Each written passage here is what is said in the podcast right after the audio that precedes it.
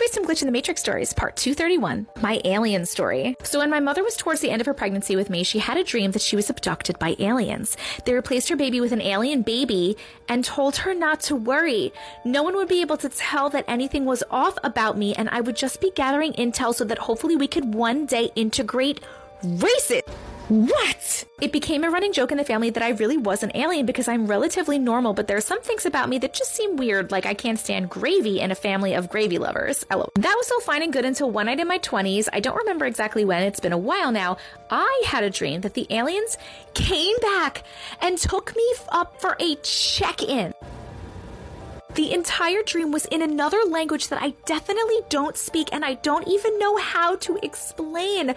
I spent the whole time at a computer of sorts, similar but different to ours here on Earth, just writing up reports, again in another language, and with people coming by to say hi and see how I was liking Earth. I know I said Earth was great, I was being treated well, and no one seemed to suspect that I was really an alien despite the joking. Again, I'll repeat, in the dream, I spoke and understood an entirely different language. At the end of the dream, everyone told me goodbye and that they would see me at my next check in. I haven't had another dream like that, but if check ins are spaced out similarly, I expect another one anytime in the next few years now that I am 41. So, yeah, I guess I might be an alien. Oh my god!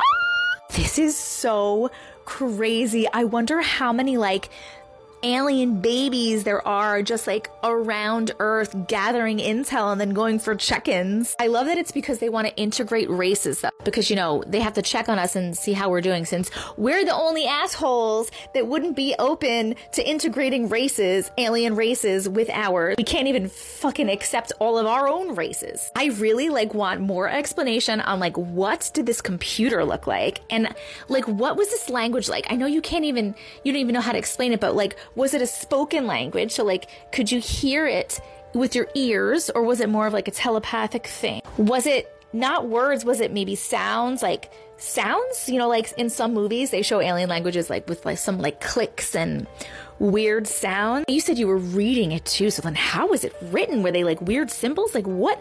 I'm like so interested in this language. This is really, really cool. And I'm wondering, like, why did they allow because normally um, if things happens with aliens a lot of the time they will erase your memory of it right so i wonder why the mom was allowed to remember that dream and you were also allowed to maybe because it wasn't traumatic and it was okay and maybe you're supposed to like know on some level. I don't really this was a totally cool story. Thank you so much for sharing.